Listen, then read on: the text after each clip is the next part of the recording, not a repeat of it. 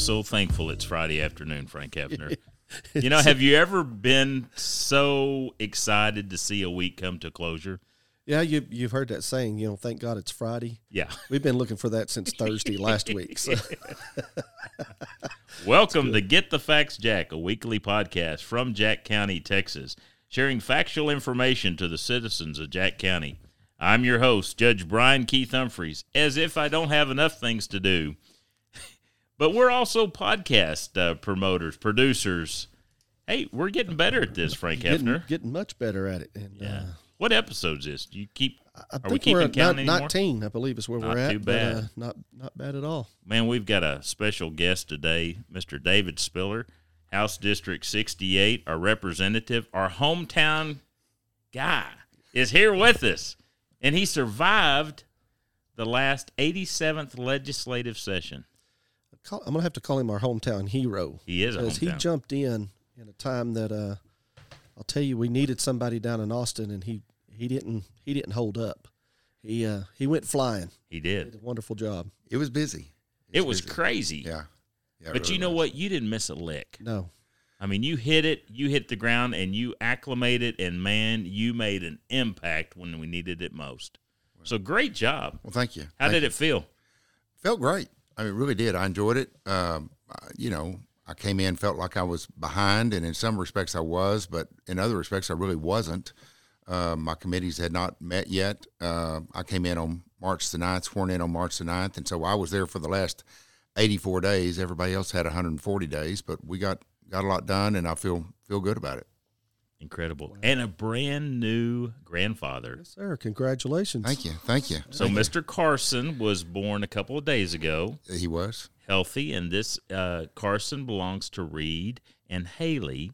And so how many grandkids is this? That's two. We've got John Shepherd, and that's Mason, Alex's son. He's absolutely adorable. He is probably one of the cutest kids you could ever imagine. Yeah, he's fun. And he's getting more fun all the time. Yeah. So, and so he was the only one that we had, and now we've got Carson James, and he is just born, and got to hold him coming back from Austin on Wednesday. Swung by the hospital in Fort Worth, and so anyway, I'm excited to see him again. So everything's great, and then Mason and Alex are expecting a child, a daughter. So wow. That's she's what doing, a blessed event, huh? Yeah. Due in September. So Christmas at the Spiller house is gonna be rocking, right, isn't it? Right. And I got to give a shout out to Haley. She absolutely makes the most incredible sugar cookie I have ever put in my mouth. I don't know what her recipe is or what her special formula is, but let me tell you, she has got a talent. That's unbelievable. Production probably has slowed down the next couple of weeks and the last week, but I'm sure things will pick back up. I don't know. New mom. Yeah. Reed's going to be wanting to just take a nap. I guarantee you. That's Reed's always wanting to take a nap. Well, we're so glad to have you. It's absolutely, it's an honor to have you here. I know your time is valuable, and I really appreciate you coming by and sharing with some of the things that's going on in District 68. And so we want to make sure that our listeners, you know, of course, gosh almighty, whenever you were running for this position, you traveled to all the different counties that's involved. So, I mean, it goes to the panhandle of Texas over to Cook County and, I mean, along the Red River. There's a lot of country that's involved with this. 22 counties. 22, and it's about 300 miles across, 200 miles north and south. So was Austin what you expected? Well, yes and no. In some respects, it was kind of what I expected, and others maybe not so much. It just seemed, honestly, practicing law here in Jacksboro and doing all that we do with that and title company and all that, we're used to being busy, and sometimes in Austin you're busy, and sometimes it really was frustrating because it just didn't seem like things moved as quickly as I wanted them to, or maybe as much as I was used to. So it's a little bit different in that respect. Sometimes things are in a hurry, and sometimes they're not. So, well, were you surprised? Was the environment a conservative environment or a liberal environment? Both. I met a lot of really good people, and there are people, Republicans and Democrats, good folks. We may have policy differences about how we approach things and what we expect of government and how we think things ought to function, but there's some good folks on both sides of the aisle. I made some really good friends, good relationships with people down there. That's why I'm excited about going back. Actually, probably most everybody is not. I am, no. There's some good folks. I met a lot of very good conservative folks, and I completely disagreed with the approach that some of the Democrats took, but that's another story. So it was probably one of the most conservative sessions in history. Is that correct? I think it would have to be. There are some that may say otherwise, or people are frustrated because we didn't get everything done we needed to, and we do have some unfinished business that we need to take care of. That's why I'm ready to get back and get to work on that. But if there's been a more conservative session, I don't know when it would be, not in my lifetime that I know of. I mean, seriously, constitutional carry? Yeah. I mean, y'all were successful in, and if I'm not mistaken, the governor signed that into law. He did. I was at the bill signing in San Antonio at the Alamo. He signed 7 bills that day, including one of mine, having to do with a holster bill. But he signed constitutional carry, the bill that made us a Second Amendment sanctuary state, a bill that deals with suppressors made in Texas, all sorts. There were a number, like I say, there were 7 of them that were all signed, and all good bills. Well, let me tell you, just a quick side note, that suppressor situation, that is a super hot topic. And it's one of those things that I know a lot of our listeners, I mean, it's popular in Jack County because it's with hog hunting. Right. I mean, a lot of our guys, that's what they do. And so, but it's about a 6-month delay from the time that you order. The suppressor's available, but by the time you go through the federal process, it's ridiculous. You're almost out of the notion of buying it. I mean, I've not purchased one for that whole reason. So now, if it's manufactured in the state of Texas and it remains in the state of Texas, then it cuts down on the time. Right, and the federal government should not be allowed to regulate that. And so that bill was actually, I co-authored that bill. The primary author was Tom Oliverson, who is actually my desk mate on the floor, and a great guy, maybe the smartest guy in the room. And he did a great job with that bill. He does a great job with everything. He's chairman of the insurance committee, he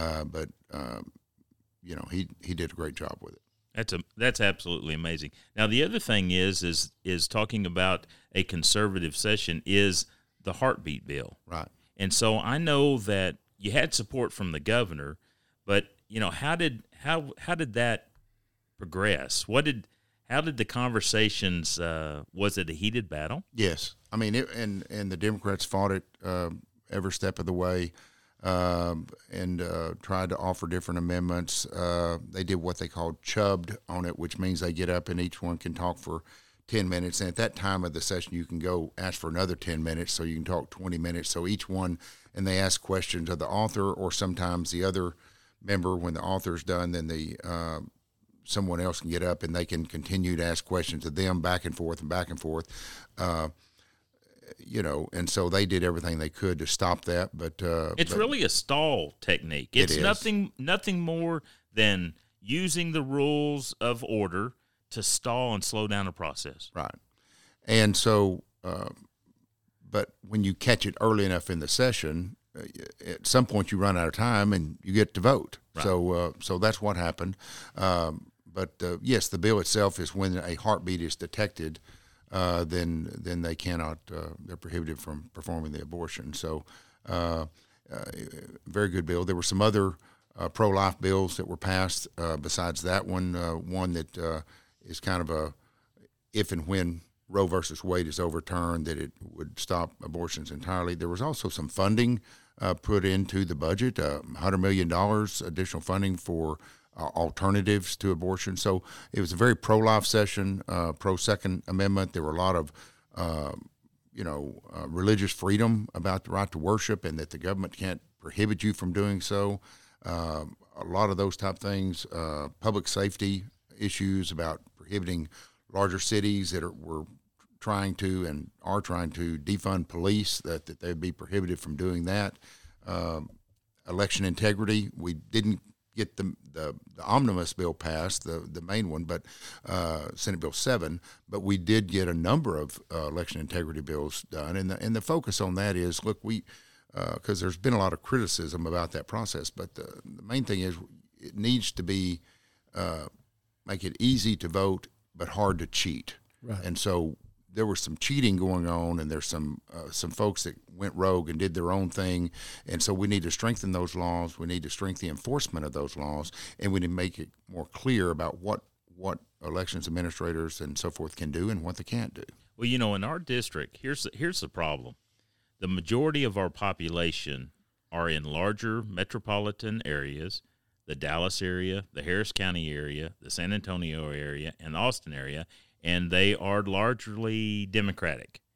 The populace is growing that direction. Correct. And there's power in that vote. And in our district, we are probably much more conservative. But I'm telling you, we're the ones that get out and vote. That's important to our district. I mean, I bet you our percentage by populace is higher, the number of people that truly are passionate about the vote. But if there's voter fraud or voter registration fraud in the larger communities in the Dallas-Fort Worth area or Dallas or San Antonio, it could change the whole direction of the state of Texas very easily. And it's a problem when you have certain counties that are just mailing out ballots, whether someone requests it or not, and no proof of identification, no proof of anything, no validation. There's no way to track that, and just mailing these out, and they come back without knowing who may have filled it out, who received that, who got it, who signed it, who sent it back. You're just asking for trouble, and there's no way that they can verify that. We've got to have auditable results. Mm-hmm. Regardless of who's in control of our state government, we need to have verification, and the people need to have faith in their system, in their democratic system, that elections are run properly and fairly, and we need to be able to rely on that. I'm glad that's a hot topic, and I'm glad that y'all took action to do that. And I'll tell you, Jack County, we've already made arrangements for that, and we're moving that direction. And I think just last Commissioner's Court, we approved – to have our equipment upgraded, and we're preparing for that. Right. I mean, you got to. Well, we got some of those bills, the smaller bills, passed, but some of the other major concerns didn't get passed. That's when they were set to be sent past the last night of the legislative session, that Sunday night, and on May the 30th, and that's when the Democrats, some of them quietly before, and then later, the rest of them all. In my view, violated their oath, left the building, and did not fulfill their obligation, did not vote, and they just said, we broke quorum. Well, you walked out in the still of night is what you did. And so they did that so that we could not vote on that bill, and we're left with that bill and a number of other bills, including bail reform and some of those other things that needed to be done, and we were not allowed to finish the work. So the governor's going to call us back, rightly so, and said, look, I want this job finished. We need to get it done, and so I'm ready to get that. That's going to start on July the 8th. Yeah, one of my favorite things is usually on Friday afternoons, David will call me and kind of give me a recap of what happened, and I appreciate that, David, more than you ever know, that you take the time to communicate me directly and call me and tell me, hey, Judge, heads up on this, this, and this. And then you always ask for my feedback. How is that going to affect our local community? And that kind of response back and forth. And going back to your point about what the Democrats were doing to try to slow down the process or not have a quorum is at one point you said, you know what? I went to the sergeant of arms and I said, why don't you just lock the dadgum door and keep these people from walking out? I mean, because it's very subtle. All of a sudden you're doing business, you're at work, and you notice they have selectively, intentionally left the room to where there can't be a record vote. Yeah, it's about 10:30 that night, and I looked around the room. I thought, where is everybody? And that sounds like a funny question, but you know, because sometimes somebody will vote for somebody else, or people step into the lounge, or they step in the hall, or they do whatever. But I went down to the front and I looked at the you know, on the computer screen that they had for the people that worked there. And there were a few people that were absent, and the color on theirs was blue or something. And then there were all these that were purple. And I said, what does purple mean? And there was about 25 of them gone, I mean, that were that way. And they said, well, they have, that means that their voting machine, that means the key at their desk has been turned off, the key has been removed, and they have left the building. And so I thought, they're not Elvis Presley, by the way. No. And so, and then before it's all said and done, all of them did the same. And so frustrating, very frustrating. It was one of the most frustrating moments I've had when I was down there, one of two. And so, but we'll get it done and get back and get to work and get that done. Y'all spent many, many late nights because, again, I'm going to brag on you. It's almost midnight or later, and you gave me an update on a bill that was very important to me. And you knew that I was watching it, and you said, hey, we such and such happened. And I said, I know, I'm watching you. I'm watching your video live feed. And so here we are having a conversation via text. You know, David's on the floor of the House, and he is communicating with his constituents. And, I mean, that says volumes. Well, and I don't want you to think, don't take this wrong, I don't want you to think that you're not special, but you were not the only one I was communicating with. I mean, just like Colin, usually if I'm coming in for the weekend, I come in on Friday afternoon, or I'm leaving on Sunday evening or whenever it is to go back, I try to spend all my time on the road, on the phone, and communicating with people in the district. And that's why I try to get even people's cell phones if it's after hours where I can reach them. And I'm trying to talk to everybody from county judges to sheriffs to superintendents to hospital administrators to city council members, mayors, city managers, and just try to communicate with folks, stakeholders within the district, just to let them know what's going on and reach out and say, hey, if there's something you need to let me know, you know, just I'm all ears. But you're accessible. Mm-hmm. And, I mean, you truly care. You don't hand us off to a chief of staff, although Suzanne is amazing. Yeah. She does a phenomenal job. Paige, my daughter, works on your staff, so I have an inside advantage because Paige will take our phone call, you know, either from Karen or from me. She's always responsive. But I'm going to tell you, it's about that lines of communication. And I know that you do that with every individual in your district. And I think that's probably one of the most impressive things is your passion and your desire to serve our community.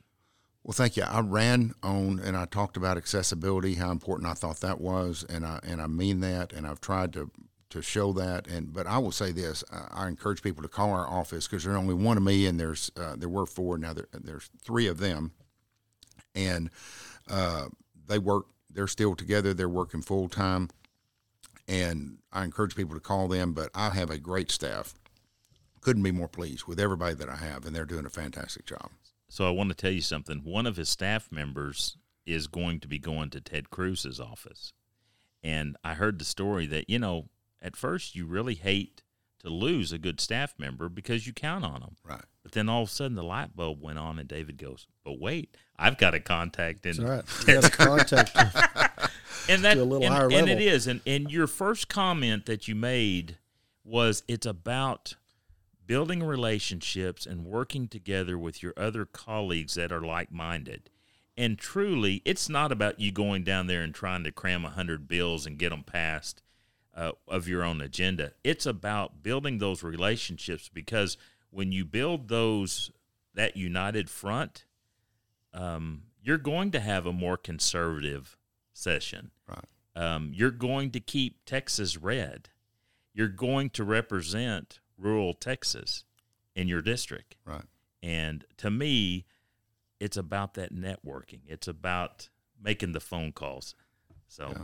We did a lot. I mean, I was successful with a lot of other people of getting a lot of things done for rural Texas. And we got an extra $123.5 million in the budget for rural hospitals that there was borderline whether it was going to get in or not, with some funds that had been talked about in a previous session. So I worked with the chairman of appropriations and the sub-chairman over that particular article in the budget and appropriations. We got that put in.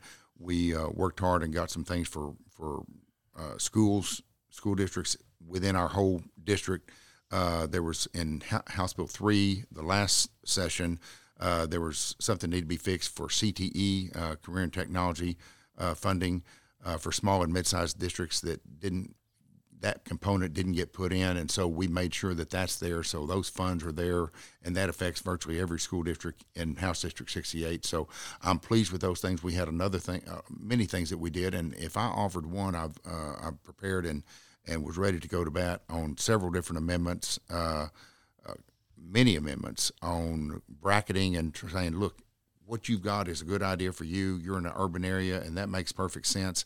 But some of that's not really necessary for us, or this has this financial impact on us. So in return, won't you bracket us out and say any county with a population of less than 100,000, we're exempt from that. And so I had a lot of good, other representatives work with me on that, and they were generally authors were cooperative with that. And so, and if they weren't, then we turned up the heat a little bit. And so, but we got done what we needed to protect, our district. Right. So the governor has called you back to Austin, July 8th, I believe, is for the first special session. My prediction is you're going to have at least two. And so what is the hot topic for the first special session? Well, we won't know. The way special sessions work, the governor says, here's what's going to be covered, and here's the order it's going to be covered. And only those items will be considered. So he has said previously, informally, that we're going to deal with election integrity. We're going to get Senate Bill 7 or some variation of that we're going to be considering. And he wanted that worked out before we got started. I don't know, if that's going to be able to be done, but we're going to get it done one way or the other.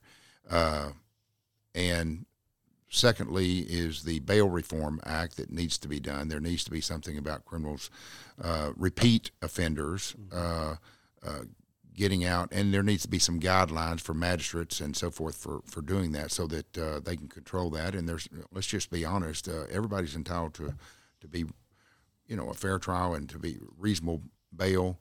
But there are some folks that have shown themselves to not be worthy of that, and while in the interim, while they're waiting trial, that they need to be detained. And so our laws need to be strengthened, and they need to be fair in that respect. And so that will be addressed. That was House Bill 20 in the previous session.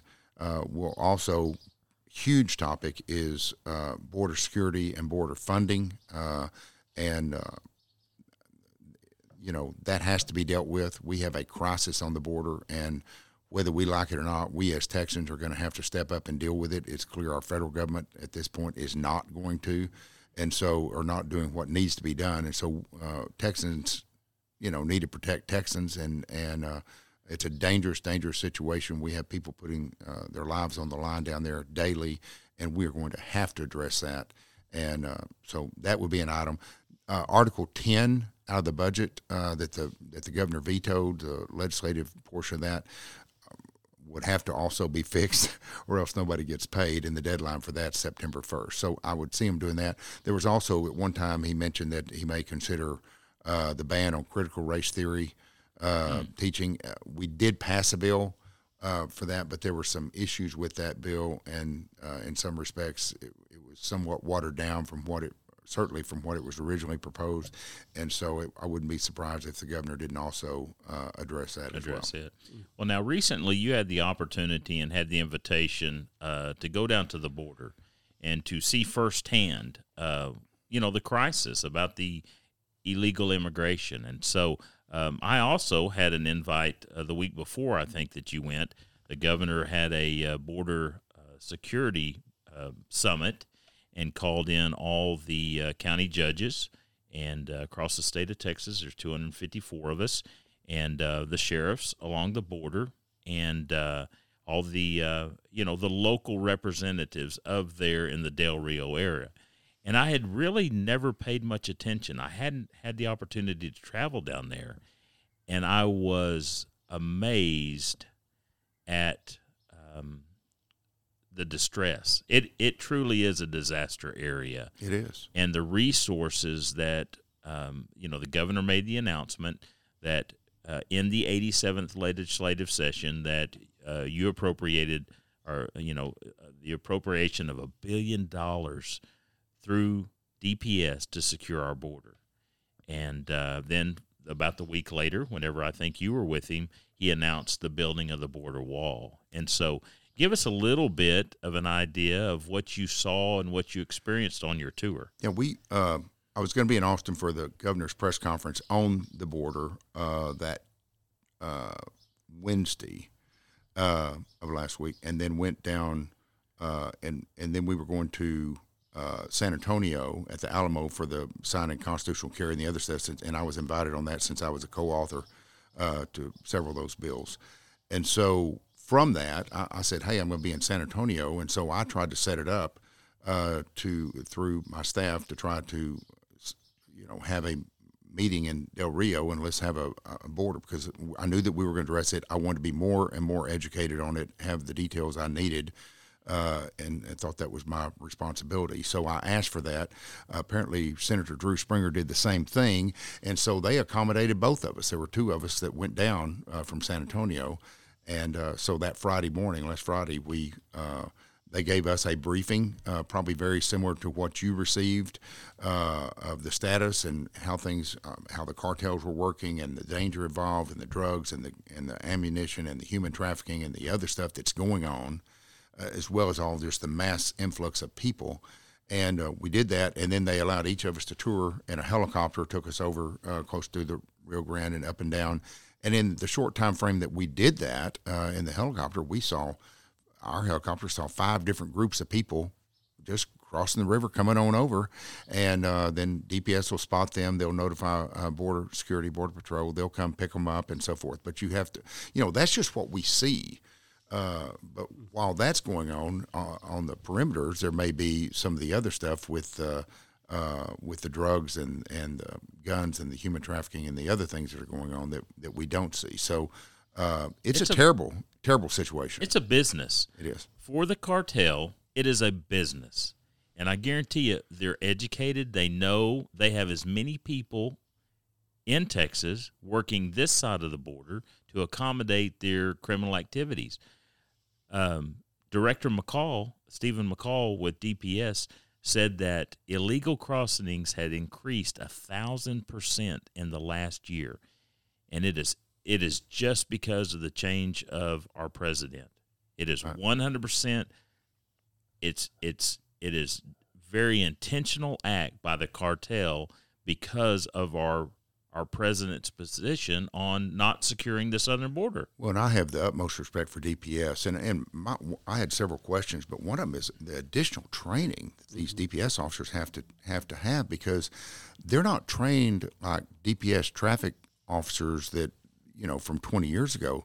These people are trained, tactical training and combat training and all those type of things, because, you know, they're called upon to do so much, and they put their lives on the line every day. But they're working hard, and then Border Patrol is working hard. But Border Patrol, their hands are tied based on the mandates that have come from Washington. And so they're doing the best job they can, but they're, you know, their hands are tied somewhat. But we have got to do whatever we can. I was also fortunate enough just this week to be invited by the governor to come down this next week when former President Trump is going to be in Edinburg. He's coming to Edinburg on Wednesday. And so I will be there with Governor Abbott and with President Trump. And we're also going to tour the border situation there in McAllen, because it's a little bit different situation than what you have in Del Rio. But a huge number of people are coming through Del Rio, but some of the stuff in McAllen, it's somewhat different. So we'll have an opportunity to see that firsthand, and then we're going to have a town hall meeting on Fox News with Sean Hannity and with the governor and President Trump and a few of us that have been invited down. So I look forward to that. David, explain to our listeners a little bit more of why you being our representative of District 68, why it's important for you to see what's going on down at the border and how it affects us up here. We're what, 6, 7, 8 hours away from that border, but why does it affect us here in our area that it's important to make sure it's being taken care of down there? Well, let me probably threefold. Number one, if I'm a state representative, I represent District 68, but I also work for the state of Texas. So I work for the whole state. I look after the whole state. All the issues that we deal with in Austin affect the entirety of the state, and so I take that responsibility very seriously. And whether it's nearby me or whether it's in my district or if it's not my district, I still have that same obligation. And number two is everything that we do, we're spending $1 billion that's in the budget now. And we had to pay $250 million that the governor authorized to begin on the construction on the wall or pick up where we left off and what all needs to be done there that was paid to the project manager. Those are all your dollars. Those are your taxpayer dollars, and you need to make sure that everything's being spent properly because it's going to cost the state of Texas a tremendous amount regardless of what we do. We can't sit back and just let things happen because it has a huge cost to our infrastructure, our hospitals, our schools, our businesses, everything. But the other thing is these folks don't cross the border and just hang around at the Dairy Queen and Del Rio. They are going all over the state and all over our country. And you've seen it. I've seen it. We have people that are coming through. There are transit people coming through. They came from somewhere, and we know where they came from, and our infrastructure up here has to absorb that same cost, and it's a hardship on everyone. We have got to, we need to enforce our borders, we need to secure our borders, and we need to enforce our laws. If we do that, then that's what we're called to do as stewards of our country and of our state and of our funding. Is that we have to do those things, and if we're not securing our border, and we're not, if we're not following up on everything that we need to, that we're doing ourselves and our state and our country a disservice when we don't enforce our laws. Yes, sir. I had an opportunity to talk to Megan Hart, and she's one of our local troopers, and I think they're just now coming back, but they we have 3 troopers, and the troopers were assigned to Austin and to the Valley. And so she told me, and she reemphasized the same comment you have. She's been in the lower Rio Grande Valley, and she said that dynamic is a little different than when she was recently stationed in Del Rio. But one of the things Governor Abbott, and I have to admit, I've got to change my attitude just a little bit about this. And the county judges kind of showed our aggravation that the safety of our counties, our roads, because our troopers have been reassigned to the border security or Austin, then our roads aren't quite as safe. And that puts a burden upon our deputy sheriffs and our local police officers because, for us, that's 3 additional law enforcement personnel, speed, DWI arrests, and whatnot. And so we were talking about our frustrations about that. He stopped us for a second and said, these men and women are going to defend the state of Texas, and they are being deployed just like our military is to protect our country overseas. Our troopers are going to the border to secure the rest of the state. So, yes, they may not be in Jack County, but they are serving their state and responding to our instructions. And he said, then they're missing basketball games, Little League games, birthday parties, the birth of a grandson, all these things. So he asked the judges that were present to say, when you go back home, make sure that you explain to these people that are upset about not seeing their presence to think about the sacrifices that these men and women are having to do by going and basically securing the wall. And so it kind of changed my viewpoint of it just a little bit. And we're fortunate. Megan Hart does a great job. She did two different times. I saw her at the Capitol when I was there and we visited. But when people go to the border and they're called upon with DPS to do that, they're generally there for a 2-week time period. And they're working night and day. It's an incredible amount of time and effort that they're spending.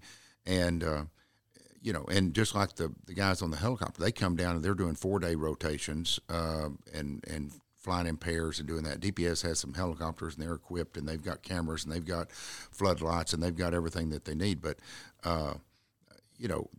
it's a lot of man hours and a lot of tax dollars. But, you know, and you think, well, you know, if we put up a fence, we put up some border or finish the border that we have would be much easier. And we have all sorts of technology that we can monitor things. You know, I won't get into all the stuff that they briefed us on, but we have a lot of technology tied up in this process too.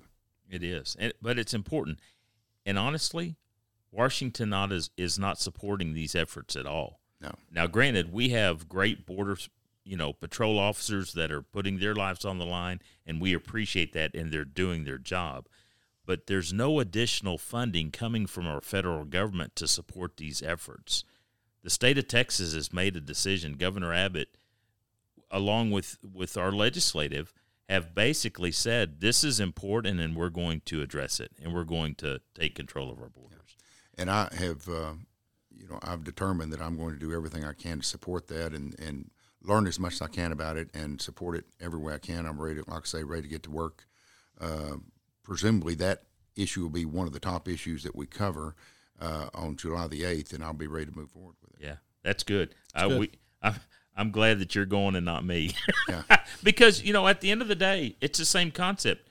You're having, and you knew this whenever you decided to go to Austin, but these special sessions get intense. And, I mean, these are days away from your family as well, working on the best interests of District 68. And, I mean, that's in the same way you're serving you're representing our thoughts of rural Texas in Austin. Well, and I'm excited. I'm excited, if nothing else, from the standpoint that I get to go and start at the same time as everybody else. I don't come in 2 months late. Yeah. Well, and there's rumor that you'll probably have a second one, and I know that will probably be specifically for redistricting, and that's a hot topic too, and especially as you look as a Democratic/Republican argument. Somebody's got to be there to stand the ground. Right. And I think that, you know, my prediction is a second special session will be focused upon redistricting. Well, we will have a second session, and it will focus on redistricting. I can tell you that for certain. The governor hadn't ordered it yet, but we know that that's coming. It wasn't able to be in the general session because we didn't have all the data from the federal government. They've told us anywhere between September 15th and November 15th to keep that time period open. And so I'm thinking earlier rather than later, hopefully, if we get all the demographic data and the other numbers that we need, and hopefully that will happen. But I feel like our office is very well prepared for that. We're working hard on that, truly, and we have been for a good period of time. That's a very critical issue for our district because we are rural, because we are spread out, because of the nature of our district. I knew going in that's the top issue, or certainly one of the top issues, and we are prepared for that, and we're working hard, and I feel good about where we're going to be. That's excellent. Man, we're so proud that you're in Austin representing us. We'll probably also, before I forget, thank you for that, and we'll also cover the federal monies for COVID that were allocated to the state. That issue, we've been told, will also be covered in the second session. That's excellent. Good. Very much so. Well, I tell you what, David, thank you so much for coming in. Thanks for spending this time giving us an update of your first, 3 or 4 months in this role. You have hit the ground running. Well, thank you. And there's no doubt about it. I've got a good staff. We're working hard, and we will continue to work hard. And I just look forward to continuing to serve. And I intend to run again for the spot. And so we're working hard and trying to have the continuity of just picking up where we left off. How's your wife holding up, Ginger? She's good. She's real happy right now with the grandson. So, but no, she's doing great, and she'll. Now we'll be able to. She finally retired, and so we. She'll have more time with me, and so that helps. That's good. You know, I was just gonna say. You know, I know you was jumping in and coming in as late as you did into this session and stuff, but it's amazing how God just put you into the right place, right time, got your staff to put it, you know, together, and just gave you the mindset to get busy the way you did. Well, I give God. The glory for that, and truly I feel called to do it, and certainly I feel like it's a God thing. I feel like sure. He has put these people in my path and put a lot of folks in contact with me and in my path, and I certainly appreciate that, and I want to do the best job that I can. Well, we're praying for you. Thank you. I appreciate that. Absolutely. David Spiller, House District 68, our hometown boy. Yeah. Thanks so very much, man. Thank you. Appreciate everything you do. Appreciate the opportunity. Thank you.